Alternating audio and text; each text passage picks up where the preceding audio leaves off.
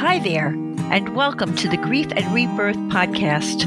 I'm your host, author and trauma survivor Irene Weinberg, here to encourage you wherever you are in your healing journey. In each episode, I chat with incredible grief and trauma specialists, healers, mediums, and celebs, as well as remarkable people who have inspiring healing stories to share. If you're looking for a podcast that's both uplifting and inspiring, you've found it. Let us help you find your joy in life. Hi, everyone. Thanks for tuning in to another amazing Grief and Rebirth podcast interview. Before we begin, I want to remind you that you can see the full show notes and all episodes on www.ireneweinberg.com and make sure to follow us on social at, at Irene S. Weinberg on Instagram, Facebook, and Twitter. I'm also loving all the feedback you've been sending me about the podcast. I want to start sharing some of your amazing stories of grief and rebirth live on the show. So if you email me your story at hello at ireneweinberg.com, I will share it on an upcoming show. We can surely help each other by sharing our own stories, and I want to hear from you. By the way, your story can be anonymous if you don't want your name out there. Our guest today is Reverend Karen E. Herrick, a Jungian psychotherapist who has lectured throughout the United States for 30 years about dysfunction, dysfunctional and addictive homes, disassociation, grief, and loss. Since 1995, Karen's interfaith ministry has been actively involved in spiritual psychology, specifically in naming spiritual experiences and working with chronic grief. This has led her to studying the bidirectional system of the vagus nerve through which we receive intuitive and spiritual messages. Karen is also the author of three books titled You're Not Finished Yet Grandma, What is a Soul? And her third book, coming out soon, is called The Psychology of the Soul and the Paranormal. Karen, what a true pleasure to welcome you to Grief and Rebirth podcast. We met at a party last winter and followed up by having a delightful dinner together, during which we both agreed that your wisdom and expertise would be invaluable on Grief and Rebirth podcast. And now, here we are. There are so many things I want to chat with you about, especially your three books. But before we begin, can you please briefly explain what all those initials after your name, which give you your tremendous expertise, mean, namely PhD, LCSW, LMSW, CADC, ACMHP?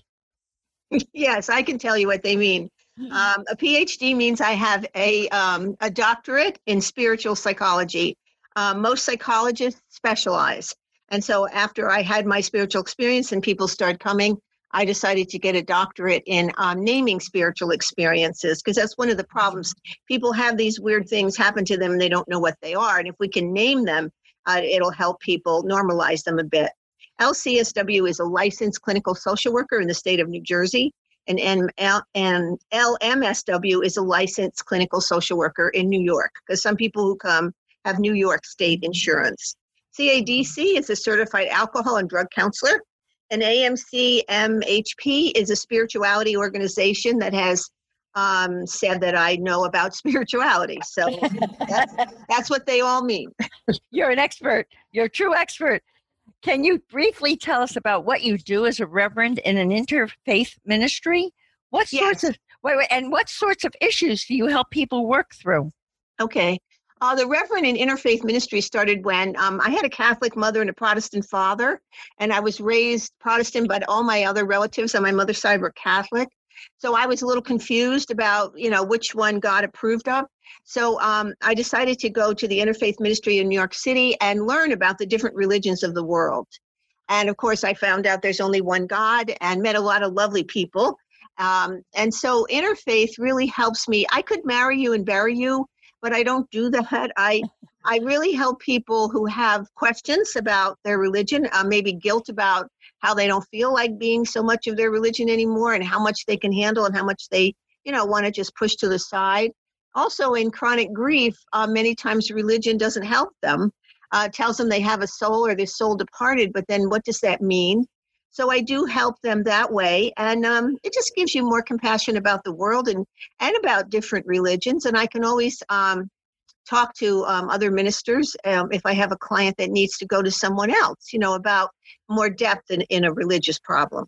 I think that's wonderful. Personally, I really do. I, I mean, I, I know that a lot of people question their faith and some people change their faith and uh, you're a perfect person to talk to about that when a person is having those feelings. Yes. You're also the director of the Center for Children of Alcoholics in Red Bank, New Jersey. How do you help children and their families at this center? And are the participants mainly from New Jersey or from other states as well? Okay, well, Children of Alcoholic is what I named uh, my private practice over 30 years ago. And I saw kids a lot then. Now they have um, alcohol and drug counselors in school systems. Um, so mostly the kids I see now are adolescents, um, but I've seen kids as young as three wow. and um, to explain to them what's going on in their home and what the drinking means, um, et cetera, et cetera. So mainly what I'm who I see now are um, children and wives and spouses, husbands of people who are addicted or who were addicted, and the leftovers of that in their family. And many people think, you know, if I, I know I was married to an alcoholic whom I had to divorce because you just couldn't stand it anymore. But um, some people who have um, you know get someone in recovery they wake up and they think oh now our problems are all going to be solved because the person doesn't drink anymore. Well there were a lot of underlying problems in that marriage and in that home. To begin with drinking exacerbated them. So the drinking stopping the drinking is not going to make everything wonderful um, so those are the kind of people that i see and a lot of relationship problems they come to me because they've never really seen how a good relationship should work and what compromise and negotiation means because control is the biggest issue if you've been raised in an alcoholic or dysfunctional home. You want control and that doesn't always lead to you know fairness or being able to compromise with the person. That's really fascinating to know. I, I know a lot of different people uh, and a lot of different issues that they have are are connected to to a need for control. But I didn't know that that was also the case in uh, for alcoholics. So yes. that's uh, you just taught me something um, significant. Thank you, Karen. You're uh, welcome.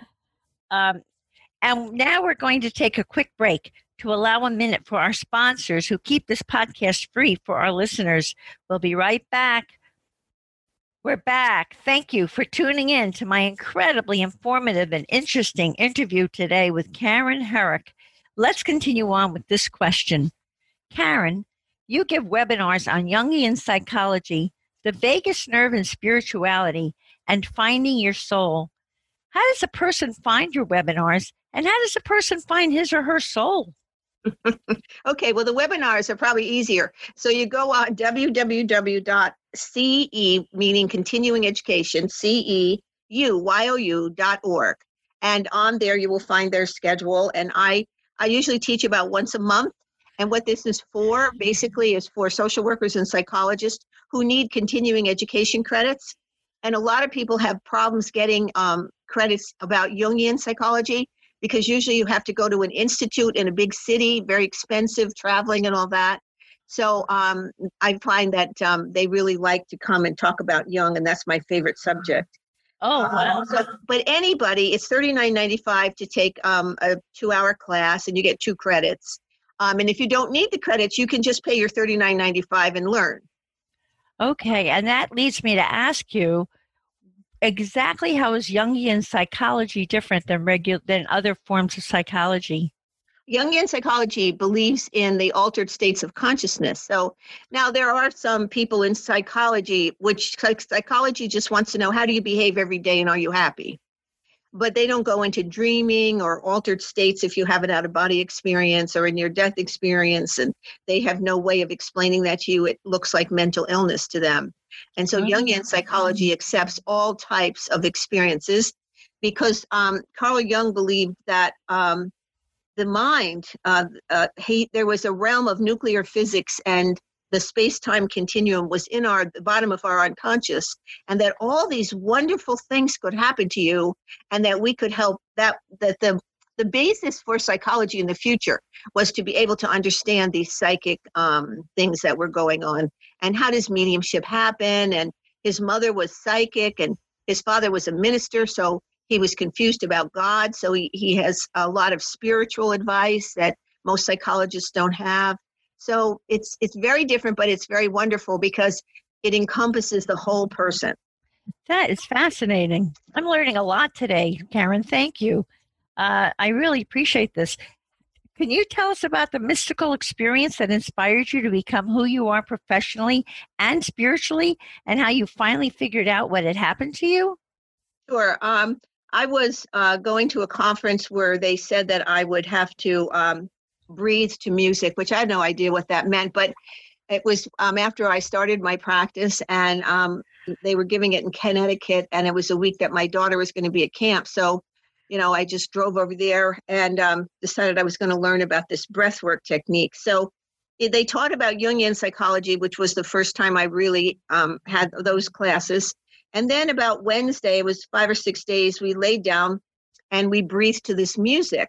And the music was to activate your chakra system in your body, which is an invisible system of energies that you have that go up and down the vagus nerve. And um, so anyway, I laid down and um, they they gave me these instructions um, don't think just breathe. And it was probably the only time in my life when, when i was taught not to think.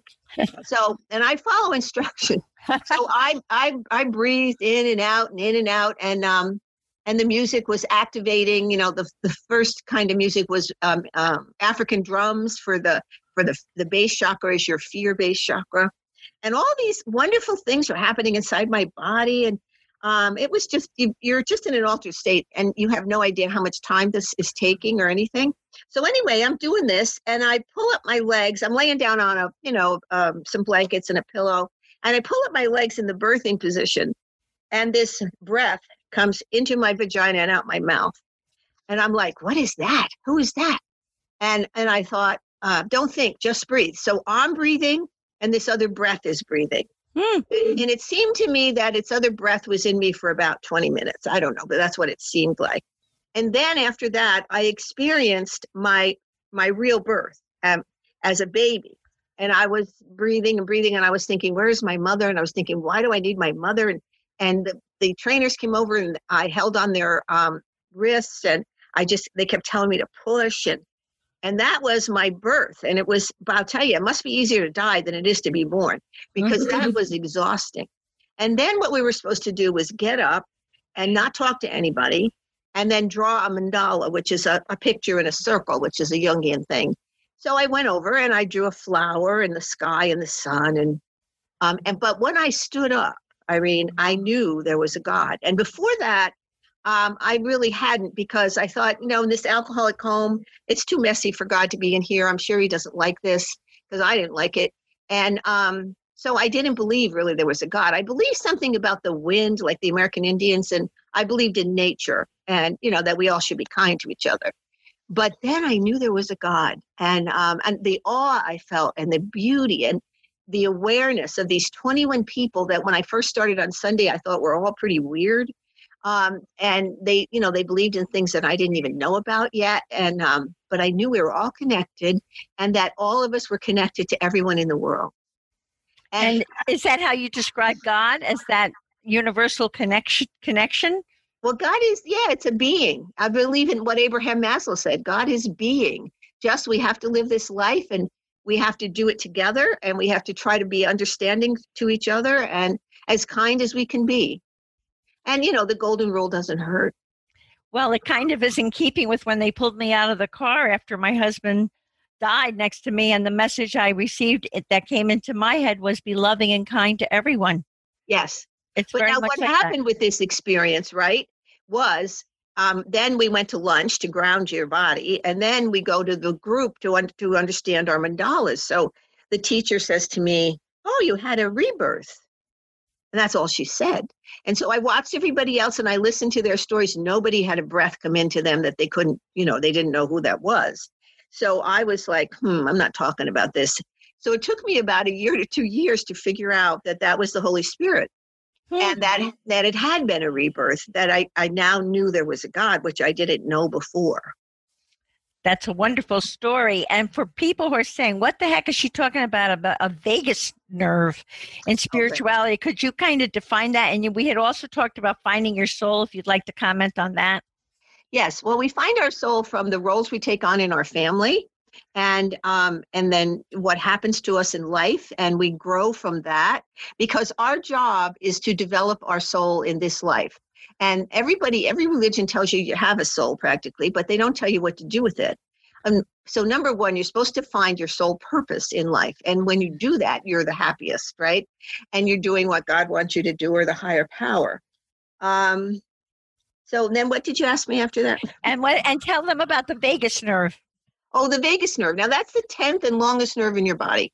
So it comes in at the top of your head, goes around your neck, touches your amygdala, which is fight, flight, or frozen. And frozen is what happens to you when you have trauma. And then you go, it goes down your spinal column into your heart and down into your stomach. So it it's it tells your stomach tells your brain 80% of what happens in your body. So if you've had trauma and say something happened so you're afraid of cats now, right? And so you're 40 years old and you come into my office and you say, I'm afraid of cats and um, you have to help me. I, I, don't have any memory of what a cat has done to me. And um, what happens is that when a stu- when he this person sees a cat, the stomach triggers the brain danger, danger, and his heart rate goes up, right? Right. So how are we going to calm this down, especially since he doesn't know what happened? So as he's telling me the stories and we're trying to figure it out, what I tell people to do is the vagus breathing, which some people call yoga breathing, and they probably have many other names for it. But you breathe into the count of four and you breathe out to the like six, seven, or eight as as far out as you can go. So it's a longer out breath than in breath. Okay. Mm-hmm. And as you're doing that, the nerve will calm down. So you can actually calm down your own panic and your own anxiety. And then, of course, it would be good to have a positive thought in there, like, I am safe. I'm in Karen's office. There's a cat in the lobby, but the cat isn't hurting me. You know, that kind of stuff. Mm-hmm. so that's, that's so what the vagus nerve is. Oh, wow. And there's been a famous researcher, um, who has written a book called The Polyvagal Theory, Dr. Porges. And he talks about the vagus nerve in life and all of that stuff about how it, you know, causes um, you to be nervous or anxious. And but what I talk about is what it does to your spiritual body. Because inside of our physical body, we also have a spiritual body, like St. Paul said in the Bible. He said, You come in in the physical and you go out in the spiritual. So, so your spiritual body is housed in your solar plexus, you're down past in the back of your stomach, and you and it.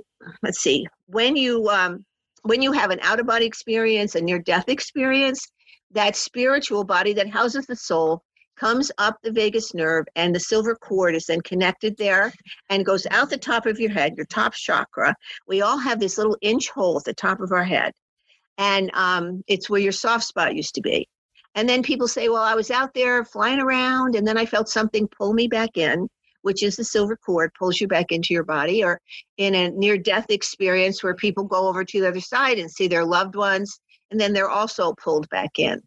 So you have a spiritual body and a physical body, which is what my third book is about. It has all kinds of illustrations showing you about that. That is fascinating. Uh, and I, I would really also love you to tell us Tell us all about that mystical experience. Oh, wait. Yes, the, you spoke about that, how you figured out what had happened to you. And then you also have an inspiring story about the ghetto house in Little Silver, New Jersey. Yes, I do. Um, now, um, that this in, the title is no way in, is reflective of the lovely town of Little Silver, where I lived um, after I got my divorce. But it was um, my teenage daughter called it this because we moved from a very big house and to a smaller house.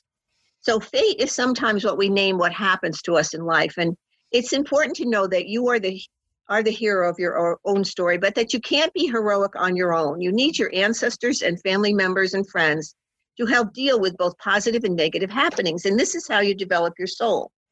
But this is a really fun story. So the year was 1982, Interest rates were 18%, and realtors in New Jersey had started auctioning off houses to stimulate business. And I was a rather naive female coming out of a dysfunctional marriage with two daughters to support. So, in a sadistic, sociopathic move, my alcoholic husband had forged my name to a company document and received all the monetary reimbursement of our marital home assets. And he stated to the company that we had been divorced, which had not been. And then he gave me then $10,000 to buy something in a very expensive county in New Jersey. So as I was waiting for the court day to come up, I had um, to receive my half of the marital home assets. A good friend asked me if I'd looked at this certain house in a town very close called Little Silver. And she'd been telling me about this house for almost a year. And I really wanted to stay in the town I was in so the kids would be able to keep the same friends. So I'd been ignoring her information.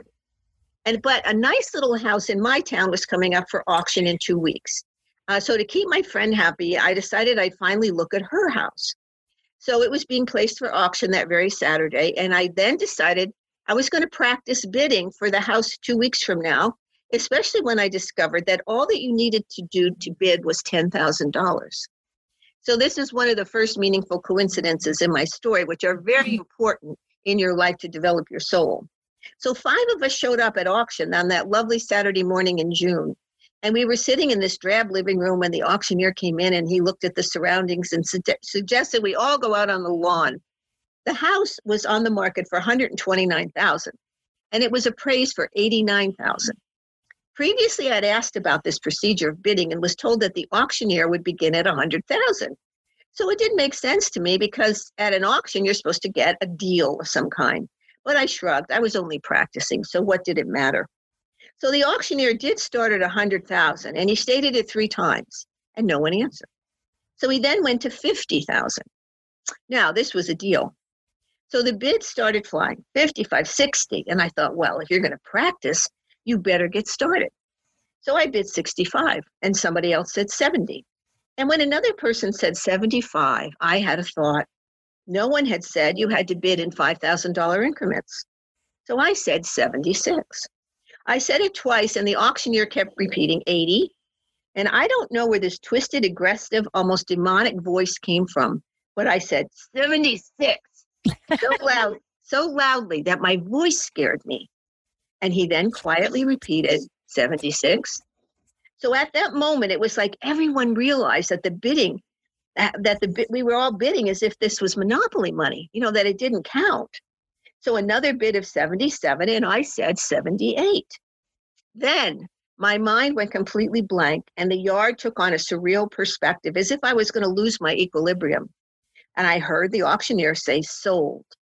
I looked around at our group, and no one looked happy. I wondered who had bought it. I was speechless and shocked to say the least when they congratulated me. Wow. However, there was a saving grace. The owner of the house had three days to accept or reject the offer. And I thought, when I thought about that, I breathed a sigh of relief because my bid was lower than the appraised value. So, of course, he won't accept, I decided. So, three days later, when he called, I didn't even recognize his name when I should have been waiting with bated breath for this wonderful deal. Um, so, and I thought, how nice, I'm going to get my $10,000 back. But instead, he congratulated me on the fact that I just bought this house and do you want to bring your daughters over to see it tonight? And I said, no, no, not tonight. Would Wednesday night be better? Yes, I said, but I knew Wednesday wasn't going to be any better. Oh, wow. So, anyway, upon seeing the house, my then 15 year old told me she wasn't living in this house, that it was a ghetto house, and her empty threat was that she wasn't moving there. Though important, she was the least of my problems because court dates had been canceled and moved so that I wouldn't have any money to purchase this house until moving day in August, two months away. Luckily, when I signed the contract with the movie company, I was not asked for any money because I didn't have any. So the day of the move and the day to appear in court ended up being the same day. And on this day, I had the mover start the two mile move and then told them to keep the boxes coming, set up the beds, put the boxes in the correct rooms, etc., and I would be back. And the daughter who said she wasn't moving with me helped the movers. Mm-hmm.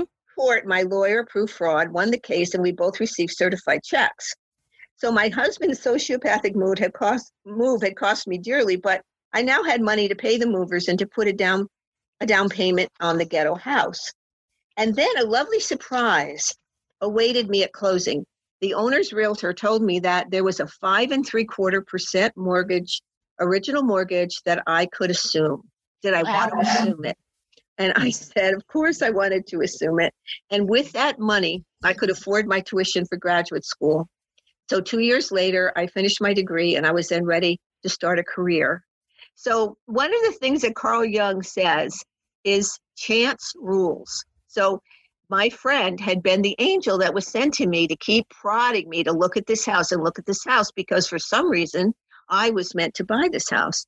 And my assumptions, be, be careful about your assumptions as you're developing your soul because I assumed that my bid would not be accepted because it was lower than the appraised value, but you never know somebody else's situation.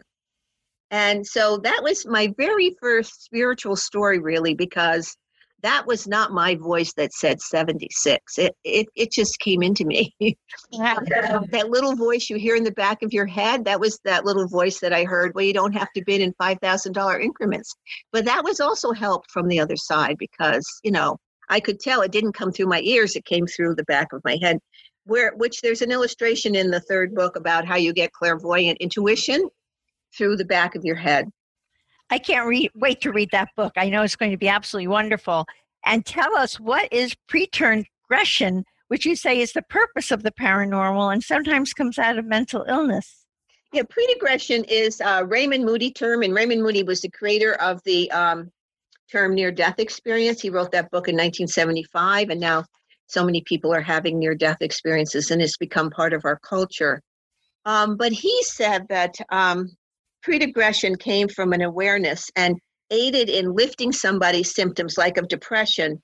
Um, so, like this woman that came to me, she was Catholic and she was very depressed. And um, she came in uh, one night after, it was after. Um, after Christmas, and I, I, I was running spirituality groups at that time, and they were wonderful, seven or eight people together, and they really grew. And all we talked about was spiritual experiences and different things that they really wanted to talk about that you don't usually talk about in real world anyway so she came in and said that she had been so depressed and she had all these lists of things that we had given her that she was supposed to do and she had meditated finally and decided to breathe very quietly and to get through this depression and in her meditation the three kings appeared to her and they came and they brought her gifts and they told her that she was worthy now one of the things that her parents and family had said to her was that she was born on Wednesday and Wednesday's child was full of woe. She heard that her whole childhood.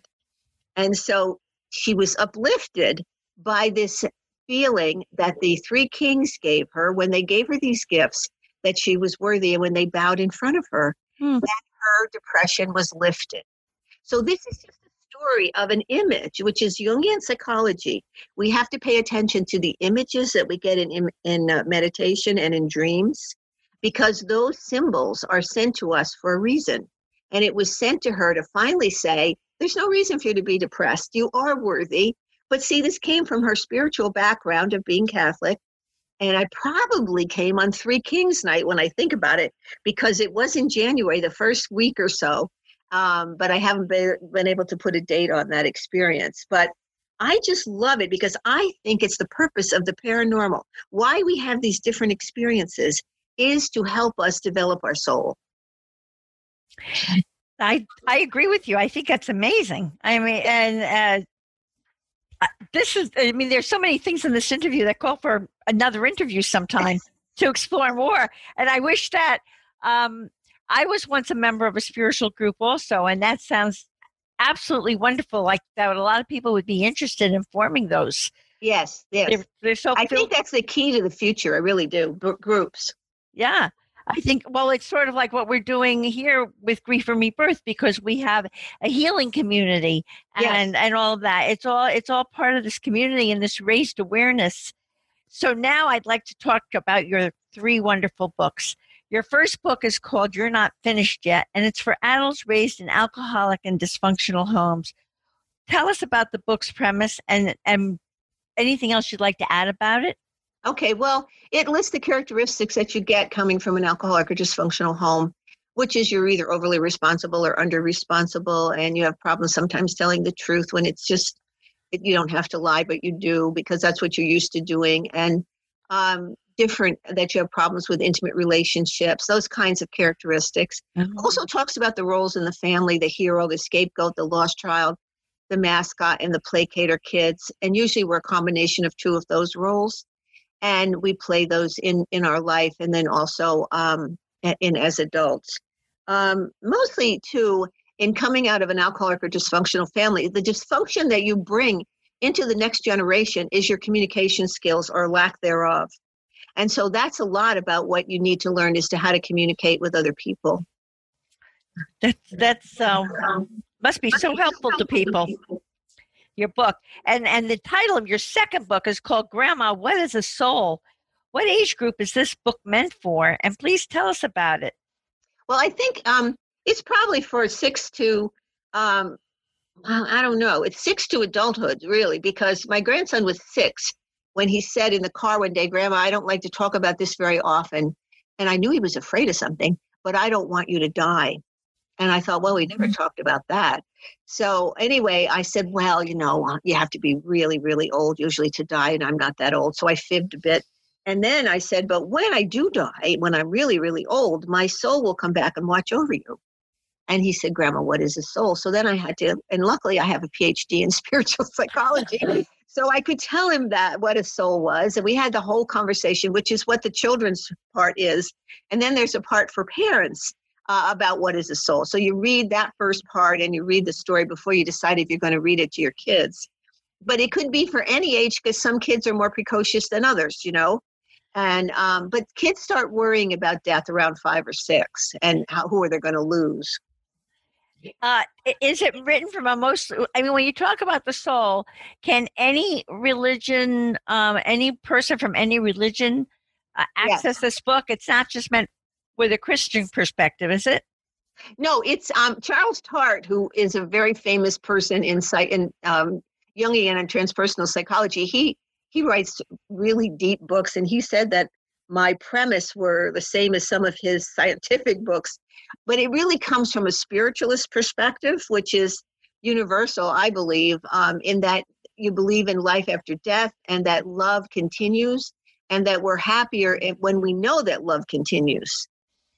That's all true. I can say that. I can state that from my own life. Absolutely true. And so wise, Karen. And now the new book you have coming out called The Psychology of the Soul and the Paranormal, which sounds absolutely fascinating. Tell our readers all about that and where will they be able to find it in addition to where can they find your other two books? Right. The other two are on Amazon at the moment, and this one will be on Amazon at the end of September. Um, so it teaches you how to harness the deeper levels of consciousness in daily life, describes various kinds of paranormal experiences that have been widely reported. Because, see, people have these experiences and then they don't tell anybody because they're afraid that it would indicate mental illness. So I describe that in the book also. The difference between mental illness and a spiritual experience is that mental a person who is mentally ill and has some kind of hallucination um, cannot stay with the same story over and over again. But if you're and and they're very grandiose about, well, I talked to Christ or I I did this or I and they make no sense usually. But somebody who's had a spiritual experience, they're humbled by the experience, and it's brought some peace to their life. Even if it doesn't do that right away, it does eventually when they understand what it what it really meant. So all of that is described, and then I explain the nervous system with the vagus nerve coming from a clairvoyant spiritual perspective and that we as i said have this spiritual body inside our physical body and that uh, people throughout you know centuries have left their body and come back in and so i i talk about some of those people and and what they wanted you to know in in just being able to leave their body and some of them just left their body and came back on sunday afternoon and they did that robert monroe did that for years it wasn't anything spiritual he just like leaving his body so anyway, you need to be able to understand that this has been going on for a long time. And what does it have to do with you? And maybe you'll never leave your body. Maybe you'll just get intuition at the back of your neck sometimes, you know, like Oprah, who says on one of her Super Soul Sunday shows, How come I get good ideas when I'm in the shower? She asks a spiritual expert, and he says, I don't know. And she said, Well, somebody says it's because the hot water hits the back of my neck. And I'm sitting in the family room saying, Yeah, it's hit your vagus nerve. And if it hits your vagus nerve, and that's how you get intuition. And um, so, anyway, just something simple like that, you know, that little voice that you need to listen to more and more in order to be more spiritual, that's explained in there too. Gee, it sounds like you should send Oprah a copy of your book. It'll help her to understand and to get yes. the answer to her question. I know. I, I, would love to send Oprah. Somebody send me her address. I'll send it to her. Perhaps in our uh, listening audience, there is someone who can reach out and do that, um, which would be great. And you, if you get on ireneweinberg.com, you could get on to hello at ireneweinberg.com and send us the information. We would be very welcoming to it. Thank you. And we, and I will pass it along to Karen. And Karen, of all people in the world, why do you think it is important to heal and evolve? Well, because I think uh, that we came into this world to live the life we were given. Whether we like our life or not, and we feel like we were cheated, you are to live it. And that is the purpose to develop your soul in the life you have. So I have found that I've had to do that by learning how to be more positive. And every day, if it's not a good day, I just decide it's going to be a better day with a positive attitude. And to know that no no matter what is happening at the moment, I am really safe. I am safe here and there are some people that I have developed in life that I can trust and that can help me and support me. And so if you don't have that, then that is going to be your job. If you come from an alcoholic home, uh, you can join Al Anon, which are people that get together and learn how to handle the alcoholic. I would highly recommend that. Get yourself out, get some energy. Um, don't isolate because that's one problem with the vagus nerve. People that have problems with this nerve, they do not um, go out socially the way they should. And guess what? That equals mental illness when you stay home and isolate because mm-hmm. you just mm-hmm. can't handle other people. So I and I try to keep in my life only people who are positive and want to help me celebrate my life. So every single one of us on this planet has something that uh, has a life situation we were given that is something we're supposed to heal to evolve to another level within this life. Is that yes, right? Yes. And, and mine was my mother was married to an alcoholic, and I married and divorced an alcoholic. Well, she never divorced him, so I just um I had to figure it out, you know. And one day he said to me, "We're having a fight," and he says, "I want to tell you something, but if you tell anybody this, I'll deny it." And I could tell he was right there in the conversation for a change, right? And I said, "What?" And he said, "You, I can live without, but alcohol, I can't." Ooh. And I thought, "Wow." That's what I've been afraid of all this time is that he he you know valued alcohol over me and that's what alcoholics do they value alcohol over you. So anyway, that was part of my um, development that I had to get out. I didn't know how I was going to do that and still raise two daughters that I had left. You know. And look what it led to with all the people that you're helping and how you yourself have evolved and passed it forward. It's fantastic. You know, and you know that we never know our possibilities until we get out there and just half a life is showing up. That's true. You're absolutely right. Karen, what is the I know our readers now, our listeners really want to find out more about your books, find out more about you. So what is the best way for them to reach you? And what are and you have three websites, right? I do. KarenHerrick.com. Let's spell that. Okay, K A R E N H E R R I C K dot com. And then spiritual experiences dot info and that has a lot of articles on it about all different types of spiritual experiences if you want to know about them. And then grandma, what is a soul.com. Okay. And uh, what is your tip on finding joy in life? I think you just have to show up every day. Oh, and also I want to give them my email because I type over 100 words a minute and I really will answer their questions. Okay. And that's and that's Karen K A R E N at KarenHerrick.com. Okay. And you're just saying show up every day and half a life is just showing up somewhere. I mean, there used to be a cartoon of an adult child of an alcoholic solving a problem, and it was somebody under the blanket. so if you're at home under the blanket, nobody's going to come. We're always waiting for the presence to come to us, you know, and um, the presence of someone. We have to go out and find people that are going to help and support us. I'm okay. That is great. And uh, I want to thank you so much. I re- I'm actually really looking forward to reading your book, The Psychology of the Soul and the Paranormal. And let us know. It's absolutely coming out the end of September? Yes, absolutely. Okay. And here's a reminder, everyone, that you can see the full show notes and all Grief and Rebirth episodes on www.ireneweinberg.com. And make sure to follow us on social at, at Irene S. Weinberg on Instagram, Facebook, and Twitter.